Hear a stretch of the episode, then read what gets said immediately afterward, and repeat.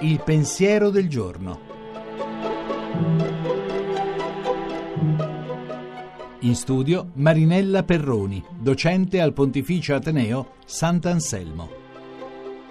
Una domanda sempre più pressante e viene fatta ormai da tanta gente.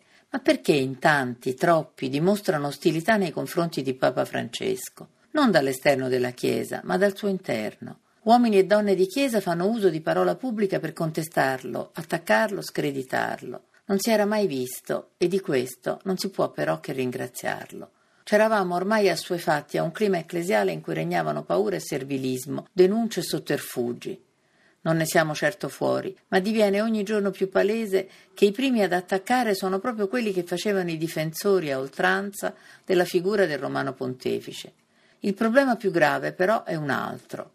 Perché se lui parla di ponti e non muri, qualcuno si premura di dire che sarebbe meglio parlare di porte? Perché quando lui cerca di liberare la fede dai lacci e lacciuoli delle tradizioni dei padri, come le chiamava Gesù, gli tirano addosso parole pesanti come pietre?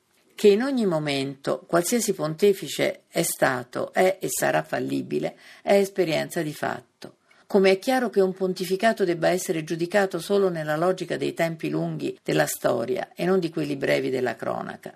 È lecito però e forse anche necessario domandarsi apertamente perché ai gesti e alle parole di Francesco fa seguito tanto livore.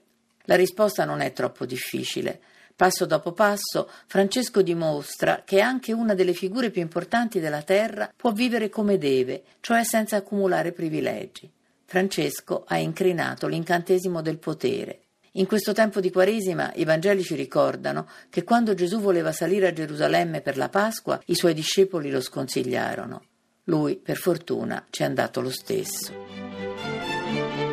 La trasmissione si può riascoltare e scaricare in podcast dal sito pensierodelgiorno.rai.it.